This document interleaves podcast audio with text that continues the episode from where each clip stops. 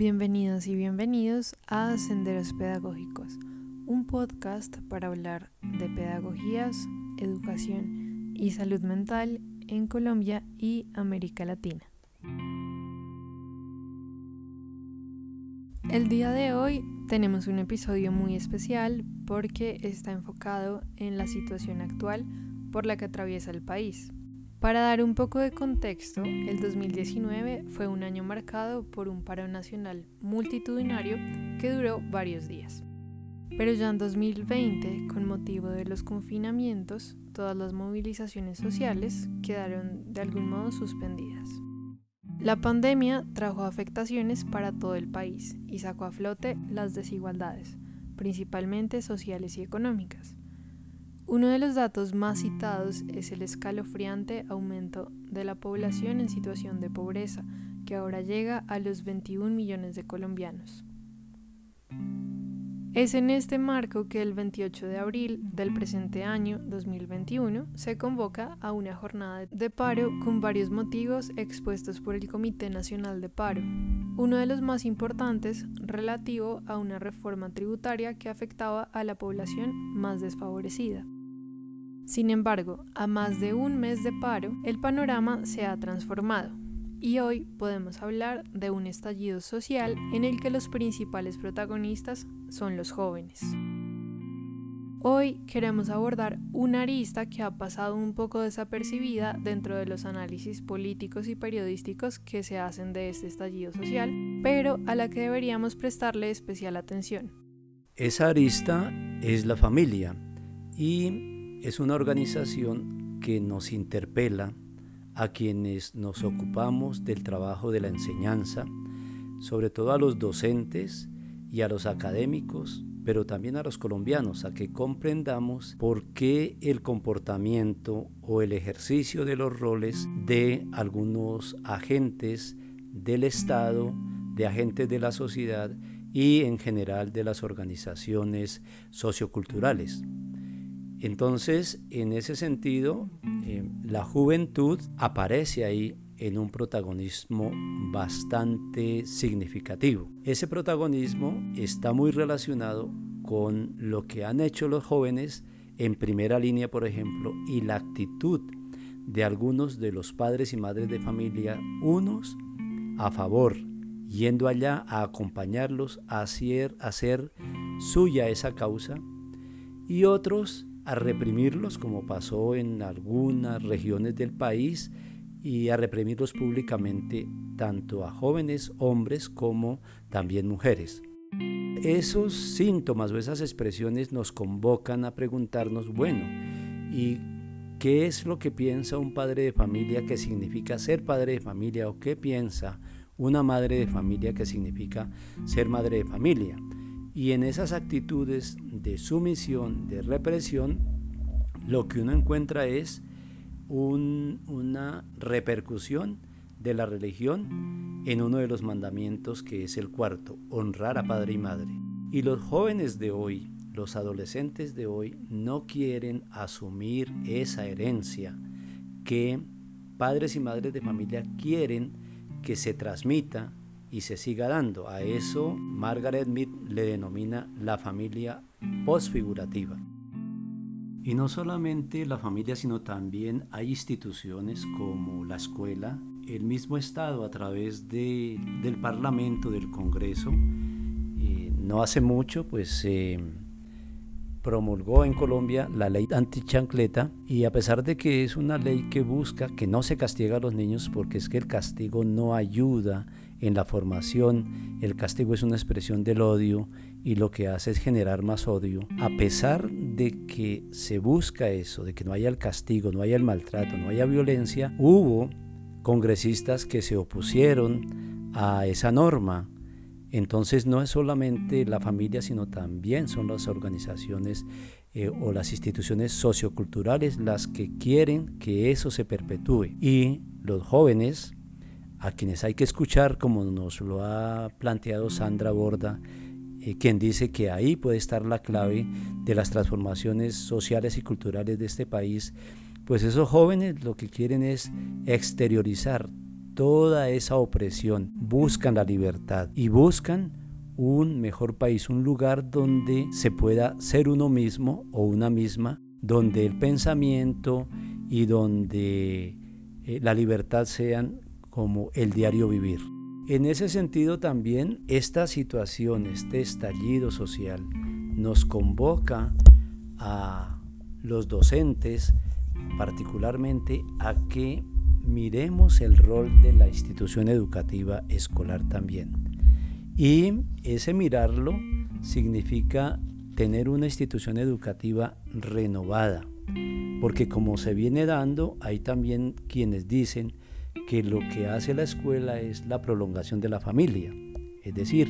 el padre no solamente es ese sujeto biológico que está en la casa o la madre, sino que ese rol también se está ejerciendo en las instituciones escolares. Los padres especializados, como los denomina algún estudioso de la pedagogía, son los docentes, pero el padre también se ve en las autoridades, en la policía, el padre también se ve en el presidente, el padre también se ve en los ministros, es decir, a quienes se acude a que nos proteja incluso a que castigue o a que nos castigue, pues también ejercen ese rol de padre. Y ese rol es el que, reitero, los jóvenes no están dispuestos a heredar, a reproducir ni a llevar a cabo la institución educativa le corresponde también asumir un papel diferente. Se esperaba que con la pandemia y que con este estallido social en verdad hubiese al menos una revolución pedagógica. Una revolución pedagógica en el sentido en que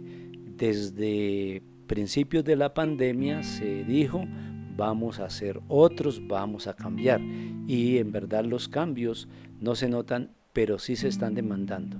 Y esos cambios tienen que ver con mirar a los niños y a las niñas y a los jóvenes de una forma distinta, es decir, no en la infantilización, ni en el empobrecimiento, ni en la culpabilidad, porque eso es lo que ha llevado a tener también unos padres de familia castigadores también porque pues han sido empobrecidos, eh, sienten una serie de culpas y nadie les ayuda a tramitar esas problemáticas y entonces pues las exteriorizan con los niños, con las niñas, con los menores, que son quienes tienen menos poder. La historia nos muestra también cómo las voces de los jóvenes, incluso desde comienzos del siglo XX, encontramos que han estado buscando esa salida. En 1918 los estudiantes universitarios con el movimiento de Córdoba lograron que las universidades reconocieran la autonomía universitaria, que hoy en las instituciones la reclamamos también nosotros como la autonomía escolar, pero también en la constitución y en los distintos escenarios en que nos movemos los seres humanos, eh, abogamos por la autonomía, por eh, superar la heteronomía y ser autónomos, poder tomar decisiones así. En el caso de Colombia, nosotros recordamos en 1990 la séptima papeleta, fueron los jóvenes quienes tuvieron la iniciativa de modificar una constitución que llevaba ya más de 100 años y lograron que se hiciera esa transformación y eso llevó a que se hiciera una, una Asamblea Nacional Constituyente y se promulgara la Constitución de 1991 con una serie de garantías que favorecen de todas maneras el crecimiento de los seres humanos que está centrada en derechos, aunque también hay algunos componentes pues que se le critican, no es perfecto. Y en 2011, 2012, 2017 encontramos el movimiento de los estudiantes también, eh, la MANE, y esos estudiantes también le han apostado a buscar que los jóvenes tengan educación universitaria, que puedan ingresar a la universidad, pero eso ha sido bastante difícil, ha sido negado. Y ese estallido social de hoy, que no solamente de los estudiantes universitarios y de los estudiantes de bachillerato, sino también de aquellos jóvenes que no pudieron ir a la universidad, que no tienen trabajo, entonces salen a abogar porque ese derecho a la vida, a la salud, a una alimentación digna, al trabajo y al estudio, pues el Estado se los garantice. En ese sentido, entonces, mm, digo que estamos convocados, los colombianos y las colombianas, a ir más allá de los síntomas, a ir más allá del relato superficial, a no quedarnos en una mirada eh, anecdótica, sino que hay que trascender y mirar cuáles son las causas de estos síntomas. Una de esas causas se encuentra en la organización familiar. De ahí que a través de este episodio esté convocando a que nos ocupemos de eso, a que miremos más allá y a que desde esas miradas de esos roles de la familia logremos ir generando una sociedad diferente. Y lo digo porque el eslogan que se ha mm, exteriorizado y que se maneja y aún que se enseña en la escuela es que la familia es la célula de la sociedad. Y si la familia es la célula de la sociedad y tiene toda esta serie de situaciones mm, mórbicas, pues lo que nos convoca es a transformarla, a tener unas células que estén sanas y que posibiliten una sociedad más saludable y así creo que tanto unos como otros podemos disfrutar de los derechos que nos establece la Constitución y que como seres humanos tenemos. Yo creo que queda claro hasta aquí el mensaje. Yo creo que vale la pena también revisar el tema del análisis de medios y revisar este tipo de notas que han salido alrededor de los padres que reprenden públicamente a sus hijos y a sus hijas. El abordaje que se hace es muy amarillista y la forma también en la que se asumen esas narrativas que cuentan los medios también son muy problemáticas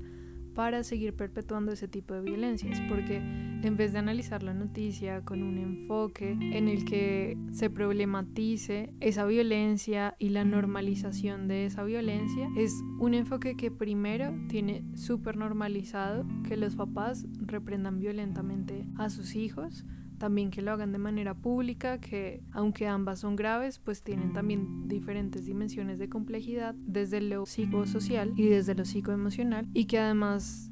vale la pena preguntarnos como sociedad por qué recibimos esas noticias de una manera tan normalizada, porque no hay ninguna reacción o una respuesta o una escandalización alrededor de ese tipo de padres violentos. Y finalmente creo que dos conceptos claves que también nos pueden ayudar a sumar a este análisis son el de el adultocentrismo